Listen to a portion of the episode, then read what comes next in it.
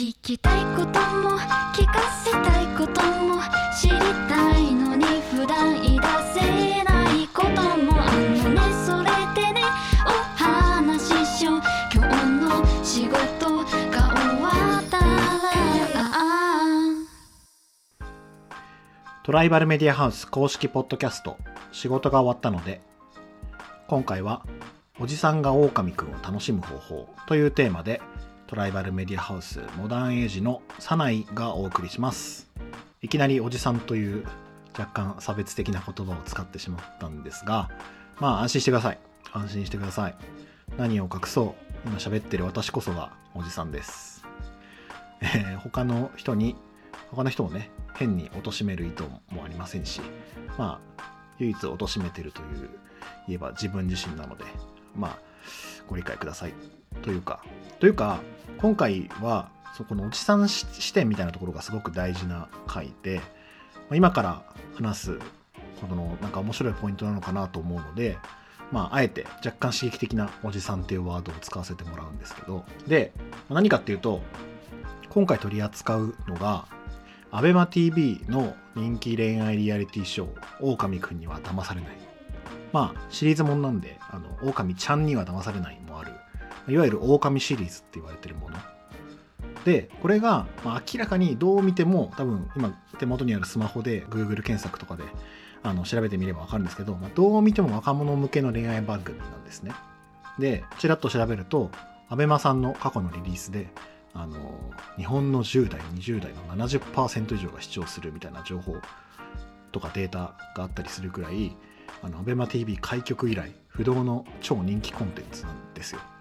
翻って僕僕今34歳の過去おじさん。この狼シリーズが大好きです。でただ同年代の男性で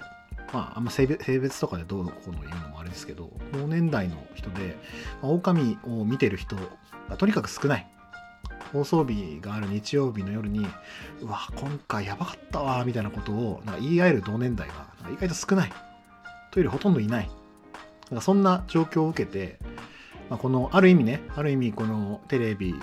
映像のメディアがテレビからスマートフォンに移った。でスマートフォンの ABEMATV なんてその時代の長寿ですよ。デジタルコンテンツの、えっと動画テレビ局動画メディア局みたいなのがところが旗を振って出しているある意味歴史的な動画コンテンツのこの魅力を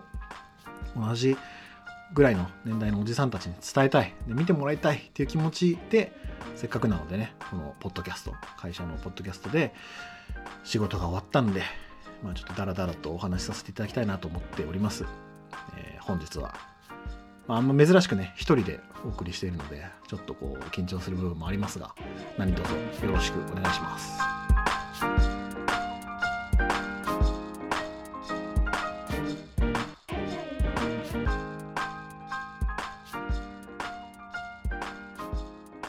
ではまあまず、まあ、そもそもこの喋ってるサナイ何者なんだ？みたいなところがあるんで自己紹介から軽くしたいと思うんですけど、えー本名は、えー、サナイ歩と申します、えーあだ名はこのサナイってものを変換してサニーって友達からは呼ばれたりしてますが、まあ、仕事関係だとまあ恥ずかしい、まあなんか呼び呼ぶのはこう 照れくさいのであんま呼ばれない人もいるんですがまあサニーって呼ばれたりもしてます。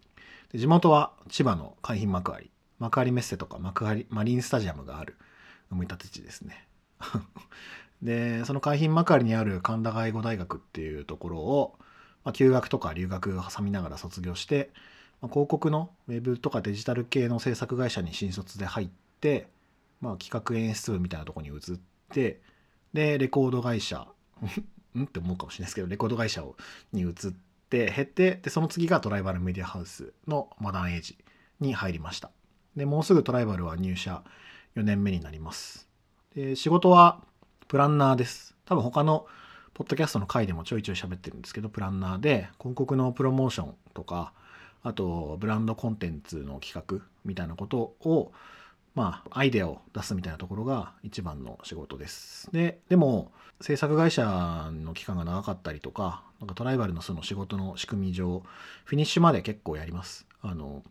コピーを書いてじゃあそれをこうどうデザインするかデザインしたりとか企画を立てて動画を撮って編集して納品したりとかあとはまあなんかクライアントとか制作会社さんとなんか見積もりの交渉したりとか多分他の代理店のプランナーよりは一人でやることが多いですかねいろいろ。はい。で趣味はえーっといろいろあるんですけど音楽好きです。えーっと学生時代からずっと聴くのもやるのも作るのも全部好きで、えー、とずっとやってて。でその趣味が高じてレコード会社に行って働いてた経験もあったりしますね。一番好きなのは日本語ラップとアイドルです。まあそのアイドルの話はまた別の機会にっていう感じなんですけど。であとサッカー好きですね。サッカーはまあやるのも好きですけど見るのも見る方が好きですね。J リーグの FC 東京がずっと小学校の頃から好きで応援してます。死ぬまでにいつか僕が死ぬまでに優勝してほしいなって思ってます。であと深夜ラジオがずっと好きでもう中学生の途中ぐらいまで家にテレビなんか教育の方針で家にテレビがなくてずっとなんかあのアンテナがついてるラジオカセットでラジオしか聞いてなかったんでなんかこうその頃からのこう名残でやっぱりラジオっていうのはずっと自分の耳に染みついててだから今こう一人で撮ってるんですけどこれもなんかちょっと高校生時代確かに「オールナイトニッポンごっこ」してし収録したなみたいなのをちょっと思い出してなんかこうエモくなってますね。深夜ラジオ好きです。ポッドキャストももちろん好きです。であと最近はあの麻雀のアプリのジャン玉にこの年でハマって麻雀今更覚えたりとかまああとはあの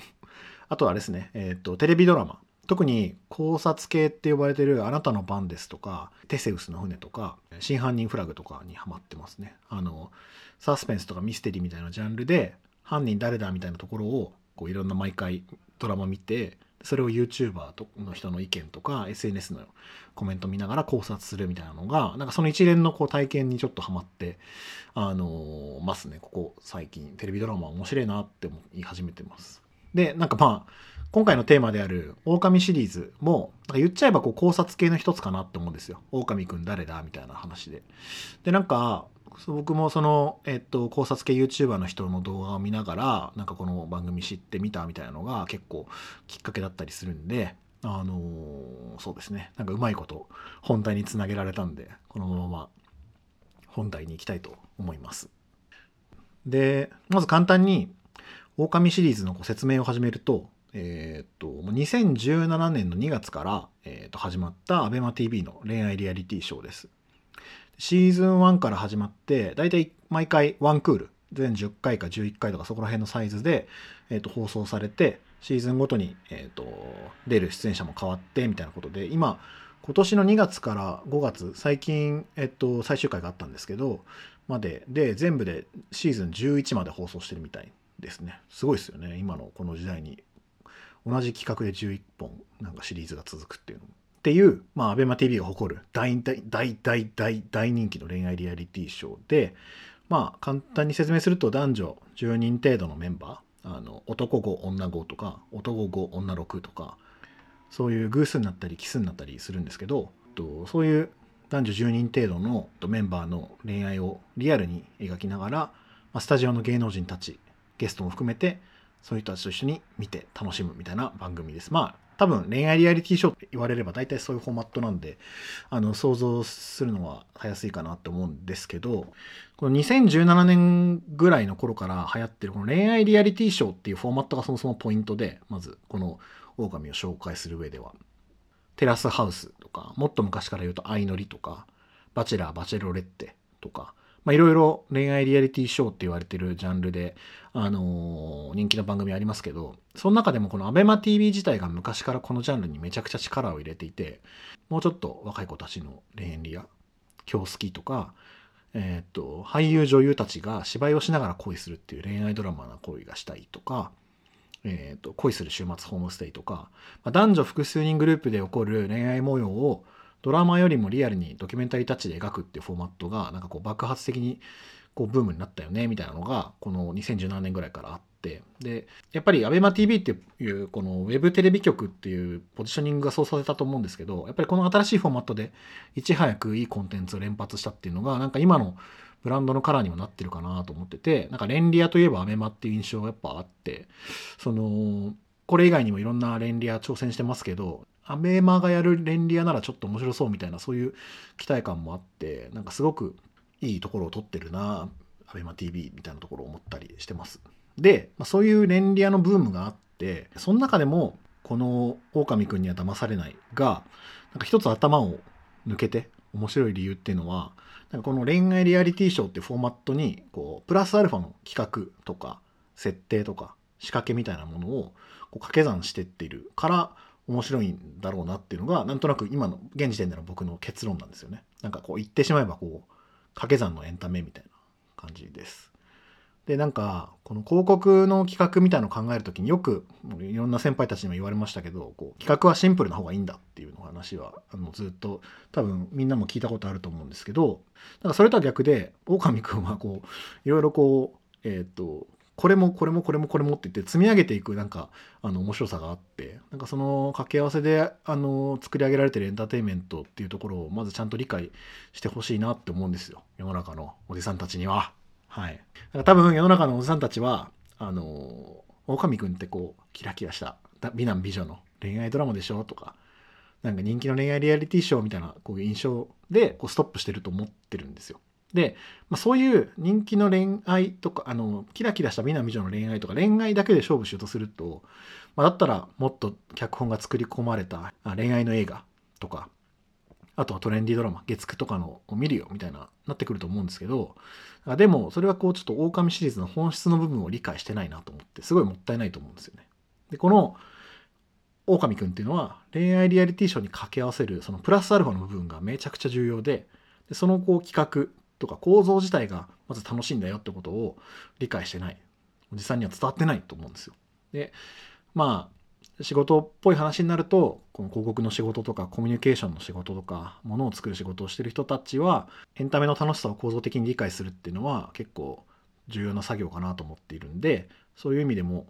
なんか勉強になる番組だと思ってます。はい、でねそういうふうにこう構造で見るみたいな構造どういう構造なのかたいな一歩引いた余裕のあるもっと言えば深みのある楽しみ方もできる番組なんだよ意外とただのキラキラした連リアだけじゃないんだよってのをこのトライバル代表するおじさんであるサナイがちょっと今回ご説明できればなって思ってる次第です。はい。まあ、っていう前提を持ってなんかこう掛け算の恋愛リアリティショー構造が面白い恋愛リアリティショーなんだよってところを踏まえた上でちょっと具体的な話していくんですけどまあ多分多くの人は知ってるところこの番組の一番重要で一番個性のあるところ狼システムってものがあります。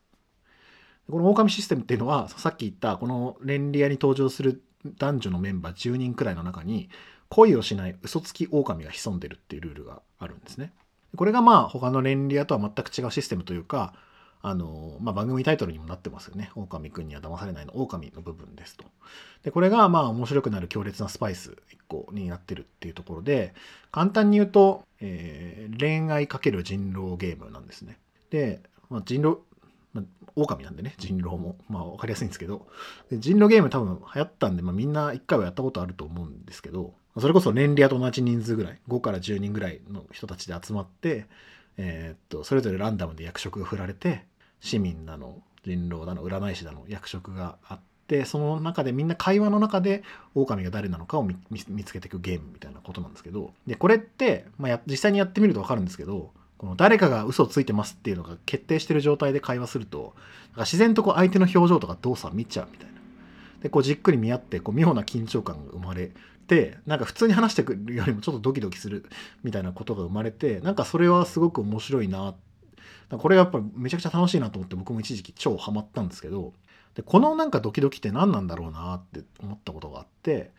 でそれを掘り下げて考えていくと多分こう一般的にやっぱり嘘って良くないと思うんですよ。騙すってことは。行為は。別にそれが法律に触れてようが触れてまいが嘘つくっていうのは良くないんですけどそれをなんかある人狼っていう設定があるからこそなんか合法的に行えてるっていう面白さなんか快感みたいなのもあって騙す方もやっぱ面白いですしなんか騙された時の「えー、お前信じてたのに」みたいなその騙される快感みたいなものもあってなんかそれを傍から見てても自分がやっても面白いっていうその恋愛と掛け合わさることによってよりこうドキドキするみたいな気持ちなのかなって思ってますね。なんかこの番組上で言うとこの狼くん狼ちゃんっていうのに最後、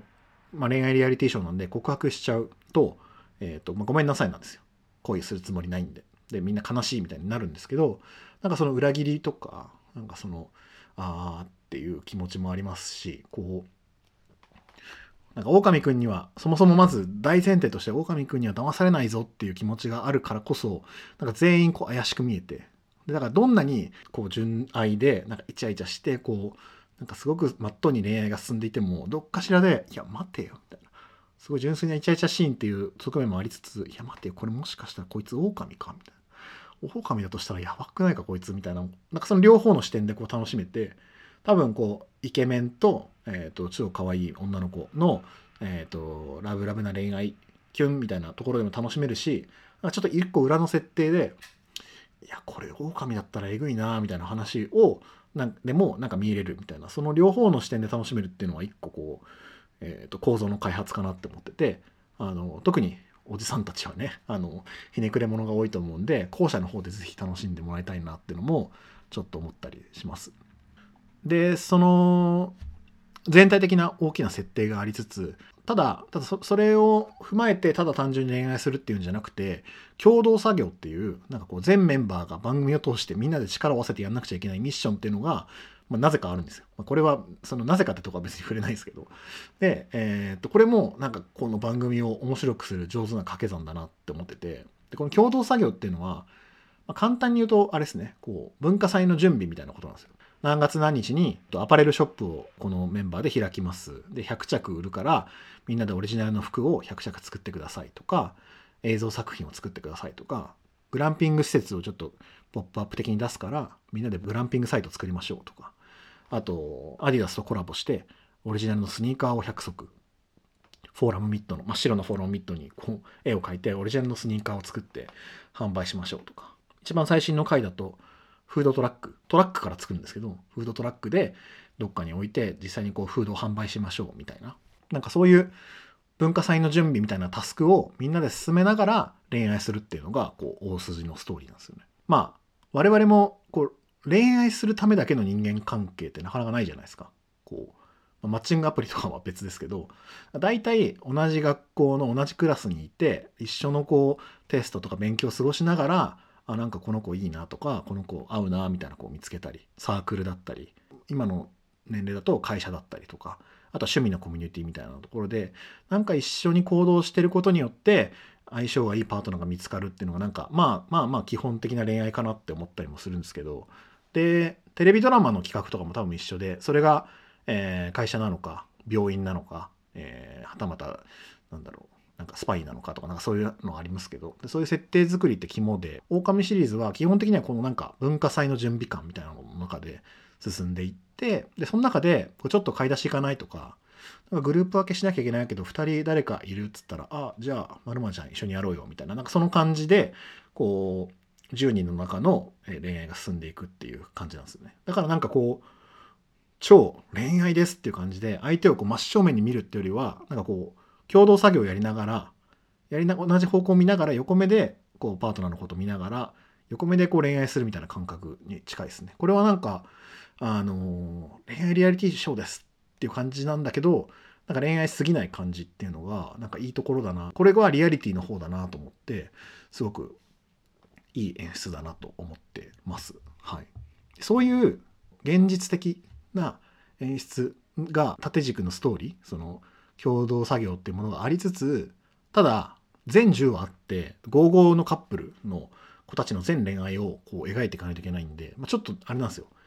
そのなんか無理やり恋愛を加速させる仕組みみたいなものがあるんですよ。なんか、ま、ただそのままリアリティに追っちゃうとなんかダラダラしちゃってあんまりこう恋愛が発展しないみたいなことがあると思うんで。で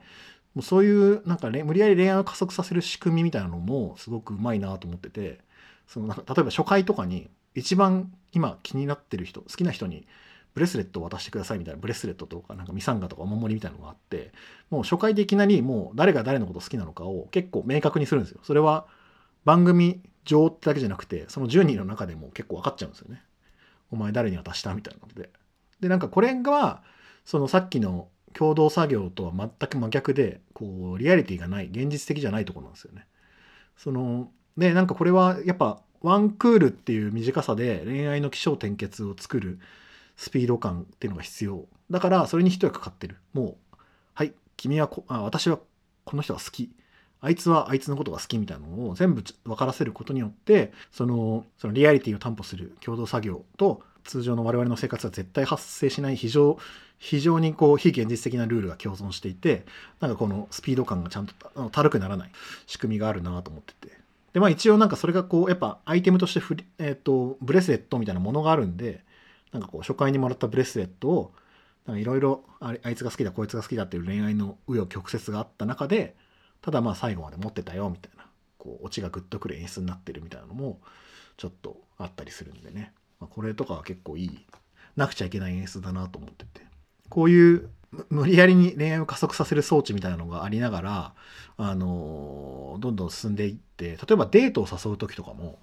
このルールがあるんですよ。なんかその女の子好きな女の子ができてあのデート行きたいなみたいな時にこのデートを誘う時は太陽ラインと月ラインっていうなんかこう、まあ、いわゆるあの LINE ですね。メッセージを送るっていうのがルールになってて。で太陽ラインっていうのはグループデート月ラインっていうのはワンオンワンデートっていうルールがあってその例えば太陽ラインで「まるちゃん今度あのお茶しに行きませんか?」みたいなことを言うとあの他の人たちも行けるんで例えばそのまるちゃんを好きだ他の男が「あじゃあ俺も行きたい」とかでその俺も行きたいって言った男の子を好きな女の子があじゃあ私も行くみたいな感じで結果こうグループデートになるんですけど月ラインっていうのはもう絶対的にワンオンワンデートみたいな感じなんですよ。で、まあ面白いのはやっぱりこれもこう誰が誰を誘ったかみたいなのをがもう明確にわかるんですね。だからああいつあいつを狙ってるんだっていうのがもうあからさまにわかるみたいな。これって実は現実生活ではないないルールで例えば僕がこう今トライバルの会社の人を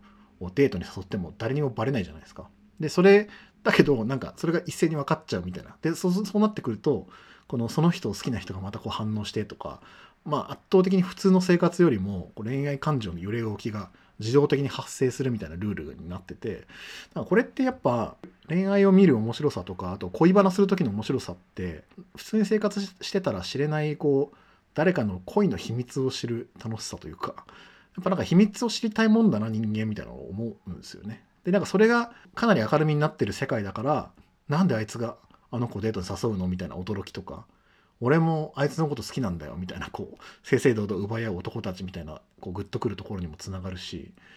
週1週1週間で1回公開のレギュラー放送っていうコンテンツをこう飽きずに見続けてもらうためにこの驚きの展開とか恋愛の気持ちの揺れ動きみたいなのを結構連続的にどうしても生まなくちゃいけない枷があるっていう中で太陽ラインとか月ラインとかそのブレスレット好きな人に渡すブレスレットみたいなのはなんか非常にこうドラマ的でこう画期的だなな仕組みだなっていうのをなんか思ったりします。だからよくその1話見た後の2話の予告編とかそういうところに次回の引っ張りというかこうクリフハンガーって言われてるものによく使われたりします。この LINE あのあのデート誘ったのは実はあいつとか。えこの LINE 誰が送ったの？みたいな。みたいななんかそういう引っ張りによく使われたりするんでこれも非常になくちゃいけないルールだなって思いますね本当にこういう面白い仕掛けがどんどん一個あることによって飽きないってでやっぱこう中盤というか番組の中で一個大きい山になってるのが「えーと、狼くん投票」っていう視聴者投票なんですよね。えっ、ー、とこれシーズン3から始まった制度らしいんですけどえっと、まあ、この番組が放送してる時点、えっと、この時点で、狼くんだと思う人に投票してくださいみたいなことを視聴者に投げかけるんですよ。で、その結果、一番疑われた人が、なんかそのメンバー、その10人の中から外れちゃう以降、番組に登場しないみたいなルールなんですよ。悲しいですよね。なんか。で、まあ、大体それ投票すると、まあ、一番モテるやつとか、一番目立ってるやつとか、一番知名度があるやつが、まあ、どうしてもやっぱそのユーザー投票なんで起きちゃうんですよね。で逆にその後にこう戻ってくる復活投票みたいな落ちないで投票みたいなのもあったりするんですけどこれは本当にとてもこの企画の重要なポイントででなんかその視聴者投票って聞くとまあありがちっていうか結構すぐ人気投票とかで思いが思いつきがちなんですけどなんかこのルールはこう短期間で恋愛を盛り上がらせるのにすごく重要なんだなってことに思っててなんでかというとやっぱ劇的な恋愛とか感動的な恋愛っていうのはやっぱり悲劇がつきものなんですね。ロミオとジュリエットもそうですけど。あとは遠距離恋愛のなんかその恋愛がすごくグッとくる感じとかなんかこう空港で別れるカップルとかがすごく劇的に見えるのは悲劇っていうのが、えー、と一個ポイントになってるかなと思ってて。でその悲劇がもう自動的に必ず起きる仕組みっていうのがこの狼くん投票なのかなって思ってます。要はいなくなっちゃうんで。10人仲良くやろうとか大好きなあの人がいるっていうのも絶対10人の中から絶対1人いなくなっちゃうっていうのはあの確実に悲劇になるわけですよ。でそれは、えー、恋愛っていう側面もそうだしあとはやっぱ共同作業っていうのが不利になっててみんなで一緒に一つのものを作っててあのフードトラックみんなで一生懸命作ったのにあいつは来れないのかとかそういう友情文脈とか仲間文脈での悲劇にもなってもう番組始まる前からみんな視聴者もスタジオの人も、まあ、参加してるメンバーももちろんみんな一人いなくなるってのは知ってるのに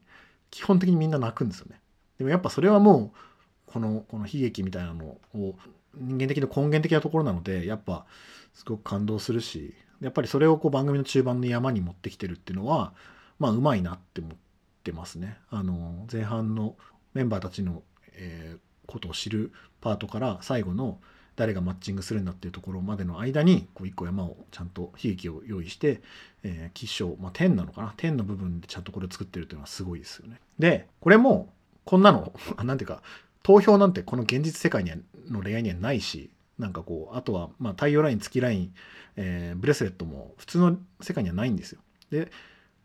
そのそれらの設定含めてリアリティではないフィクションなんですよね。でだから考えていくと狼ってリアリティショーであってリアリティショーではないみたいな。こういろんな制約があるから恋や友情が盛り上がるみたいな。そのリアリティとフィクションのこうバランスみたいなのがすごい絶妙で、えー、っとその全10話を飽きずに見れるみたいなところを構成してるこの制作チームに本当に尊敬するなって思いますし。多分どれか手を抜いて面倒くさいからこれやんないってなってくると急に番組多分たるくなってなんかこうなんかあんまりこう事件の起きない恋愛リアリティショーになっちゃうかなと思うんですごくこういう一個一個のネーミングとかもいいっすよね。なんか月ライン太陽ラインとか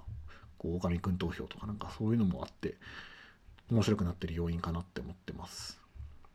であとはある意味えー、っとその番組で作っている制約の一番の犠牲者である狼。狼役狼くんとか狼ちゃんとか狼役のこの辛さっていうのもやっぱグッとくるポイントででそれは騙さなきゃいけない辛さっていうのがあるんですよね。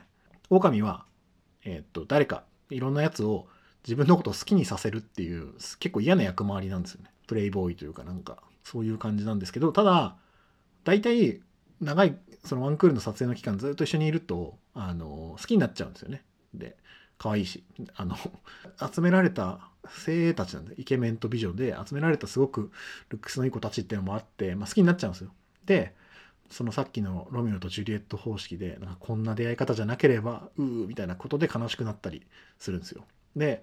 一番僕がこのやっぱ狼の辛さでグッときたのはこれ一番好きなんですけどそのシーズン5の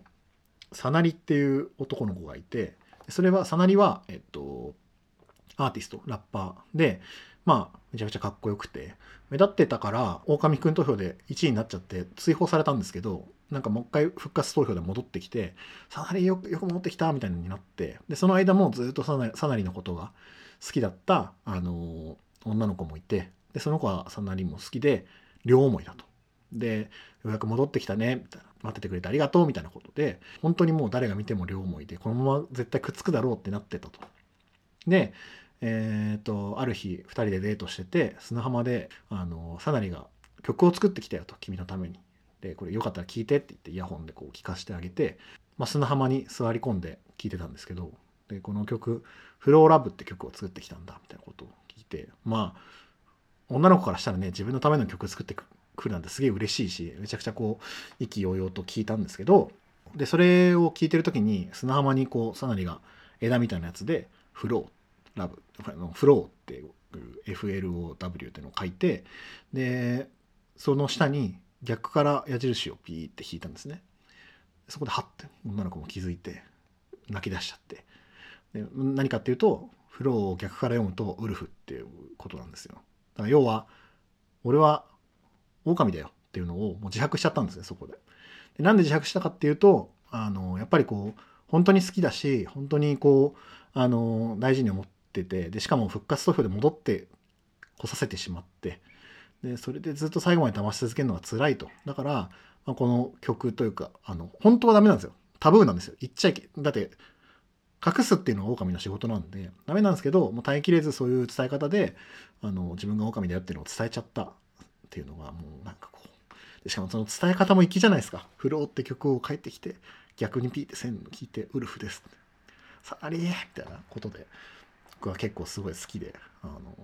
いいっすよねだからでもそれをまあいいなって思っててよくよく考えていくとでもそんなのそもそも狼っていうルールがあのなきゃそんな苦しい思いしなくて済むし狼くん投票とか復活投票とかそんなルールがなければ普通に「あのわこの人かっこいい好きです付き合って」で終わりなのになんかその恋愛を劇的にしてるこの狼っていう仕組みがなんかやっぱすごい面白いなって思った一個のエピソードでした。うん、でなんかここまで話してきて分かったと思うんですけどこの狼くん狼シリーズっていうのは、えっと、恋愛リアリティショーにいろんなルールとか設定とか制度みたいなのをこう掛け合わせるこう積み上げていくエンターテインメントでその多くがこう多分その参加メンバーたちの感情を揺れ動かすその恋愛をスピード感を持たせるとかいろんな感情を動かせるために機能しているんですよ。でだから要はなんか恋愛で勝負してないなって言えるんですよね。恋愛で勝負しない恋リアというかその恋愛にプラスして恋愛をどう動かしていくかのアイディアをどんどんこう毎回出していくってところが非常に面白くて。でさっき言ったみさっき今まで紹介したやつは、まあ、毎回そういうやつなんですけどなんかさすがにシリーズ11回もやってると飽きちゃうんでこう毎回結構その回だけの特別ルールみたいなものを設定されてなんかさすが今回こういうアイデア出してきたかっていうのはちょっとこう制作チームの矜持を感じるんですけど。例えば最新回とかだとあのタイトルが「彼と狼ちゃんには騙されない」っていうタイトルでで狼はまあ狼ちゃんなんて女子側にいるんですけどその狼ちゃんが誰かを知ってる彼っていう存在が男の子側にいるっていう設定なんですよ。だから5人男の子がいて1人はもう最初の段階で知ってるんですよね誰が。初回の夜かな。初日の夜に知らされるのかな確か。に知らされてもう誰が狼ちゃんなのかが分かるみたいなことなんですよね。でまあこれ最初聞いた時にでもこれ機能すんのかなみたいな。こうえっとだって彼からするともう誰が狼か知ってるからなんていうかそいつらと関わんなきゃいいだけなのかなとか思ったりしたんですけどでもね全部見てみるとねめっちゃ面白かったんですよこれが。うん。めっちゃ面白かった。最終回までは全然分かんなかったんですけどまあ結果的にこうまあ彼役の子が狼ちゃんのことを好きになっちゃってたんですよ。で狼ちゃんも彼のことが好きになっちゃってて。えっ、とお互いに嘘つき合ってるというか彼は相手の女の子のことが狼ちゃんだって知りながらも私は狼じゃないよ信じてねって言われることにうん分かった。僕も好きだよみたいなことを返してあげて。で狼ちゃんの方もまあ彼だってことは知らない。最後最後の最後まで知らなかったんですけどでも自分が狼なんだけど本当に好きだからずっとこう真摯に恋愛してるっていうお互いもうこの恋結ばれないっていう状況ななのにこうどんどん惹かれ合っていくみたいなのがやっぱまあしかもそれがね最後に分かるっていうのが良かったんですよね。こう最初の9は結構悶々とするんですけど最後10話見た時にこうなんか詰まりが全部取れるというかあそういうことか全部あの行動はこういうことだったのねっていうのがこうほどけていく感覚っていうのはなんかこう振り落ちの境地だなと思って。めちゃくちゃ良かったですね。ぜひ ABEMATV でねこういう話を見てほしいです本当にすげえ良かったっす。うん、あとはなんか虹が出てる時だけは狼くん嘘つけ嘘ついちゃいけないとかなんかそういうルールがあったりとかあと狼が男子と女子どっちにいるか分かんないみたいなこうルールもあってそれもそれぞれ毎回こう微妙にこう企画が変わっててなんかそういうところもさすがだなこのチームっていうのはずっと思っててこうあの楽しみにしてます。であと絶対に忘れちゃいけないのがえーっとこれ本当に一番大事なとこですね。忘れちゃいけないのがやっぱり恋愛リアリティショーこの恋愛リアリティショーを一緒に見るスタジオの芸能人たちが本当に素晴らしいなと思っててその特に今レギュラーで出てる横澤夏子さん飯豊まりえさん滝沢カレンさん神尾楓珠さんのメンバー俺大好きなんですけどリアリティショーの出演者が SNS でこうめちゃくちゃ叩かれちゃうみたいな現象はこう世界的にずっと問題視されててで日本だとテラスハウスで起きたとても悲しい事件があってそれはもう一生忘れちゃいけないことだとは思うんですけどなんかまあそれを受けてかは定かではないですけどこうこの番組のスタジオのレギュラーっていうのはもう絶対にこう出演者のメンバーのこと悪く言わないんですよ。そのなんか上げ足を取って笑いを取るようなこと絶対にしないし特にやっぱお笑い芸人である司会の横澤さんの笑いの取り方がこうすごく素敵で、まあ、腐すんだったらまず自分みたいなことでやるんですよいじらずに。で全部変あの多少ちょっと変なことが動きがあっても可愛いみたいな方向に持っていってなんかひれひねくれずにこう視点を10代の子に落としてなんか驚いたり感動したりなんか視聴者の感情をこううまくネガティブな方に行かないように導いてるのが本当に素晴らしいなと思ってこういう人といつかなんか仕事したいなってずっと思ってますね。でなんかその空気づくりが前提としてあるからその人気の SNS の話題のインフルエンサーだったりとか大手事務所の期待の若手とかが出てくれるで結果的に番組の番組の注目度が上がるみたいな好循環が生まれてると思っってますね。まあもちろもちろんたまに炎上することもあったりするのはちょっと悲しいんですけどでもやっぱりこのスタジオのメンバーのスタンスは今の時代めちゃくちゃ正しいと思ってて何ていうかこのスタジオトークの人笑いのために出演者を傷つけるみたいなスタンスがもう全くなくてでもかといって面白くないわけじゃなくて違うアプローチでこう面白くしていくみたいなのをなんかまあ人を傷つける笑いがどうのっていう議論にもたまに SNS でなったりしますけどこういうエンタメもあるんだよってのを我々おじさん世代はね見て勉強していきたいなとしてもらいたいなって思うんで是非見てってください。まあ何者なんだよって感じですけどね俺が今。っ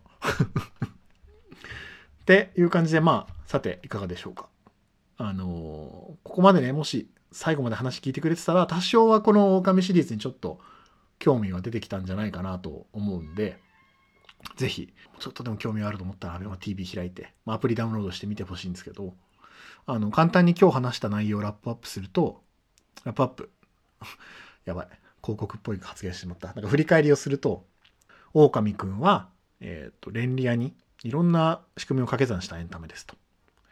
で、一番の特徴はやっぱり恋愛かける人狼を掛け合わせた楽しさが一番の特徴で、で文化祭の準備のようなこう共同作業をしながらの大筋のストーリーがあってそれがすごくリアルっぽいんですけどそこに太陽ラインとか月ラインとか好きな人に渡すブレスレットとかなんか強制的にこう恋愛を可視化するなんかこう非現実的なルールとかがあってで感動的な恋愛を生む悲劇をあの悲劇を製造する狼くん投票みたいなあの仕組みもあってでその仕組みの犠牲者である狼側の辛さっていうのも一個感動の見どころでだからそれを踏まえるとやっぱり恋愛のキュンキュンみたいな部分だけで勝負するんじゃなくて恋愛を加速させる企画みたいなところで勝負してる恋愛レアだなと思っててで忘れちゃいけないのはスタジオのメンバーのスタンスがなんか番組にこう循環を生んでるよね今の時代にみたいなことですね。はい。本当に今話したみたいに見てほしい番組です。多分多分なんですけど同年代の人とかって狼、さらに狼見てんのみたいな、ちょっとバカにしてる人も多いと思うんですけど、なんかこういう若い人のためのエンタメから、やっぱ僕らの世代が勉強できることってすごく多いし、そもそもちょっと、なんか仕事チェックな話だと、人気の若手タレントとか普通に知れるんですよね。なえなの、なえなのとか。でも、狼見てる俺は知ってるみたいな。いや、なえなの前から知ってるよみたいなこと言えるみたいなのとか、なんか、狼に出た人、得てしてみんなこう人気者になったりするんで、仕事のインプットみたいな意味でも見てみるといいと思いますよ。まずはぜひ最新シーズンからチェックをお願いします。で、実はこの仕事、ポッドキャスト、仕事が終わったのでの中で、なんか1年前くらいにうちの山口さん、増谷さん、岡さんっていう女性チームで話してる狼シリーズ愛好会っていうエピソードがあって、なんか若い女性からの視点の話を聞きたい人はそっちを聞いてみると面白いかもです。はい。っていう感じで人で喋れちゃいましたね。すげえ楽しかったな。うん。それではありがとうございました。あのー、一人、一人でこういう喋るの、なんかこう反響はどうなんだろうって若干怖いところもあるんですけど、もし楽しかったり、需要がまだあるようだったら、なんかアイドルの話とか、あのー、音楽の話とかね、あとは最近の日本語ラップの話とかしたいですけど、需要があったらまたやってみたいと思います。僕の連絡先知ってる人は、もし聞いたら感想ください。はい。では以上、トライバルメディアハウス公式ポッドキャスト仕事が終わったので、今回はモダンエイジのサナイがお届けしました。次回の配信をお楽しみに。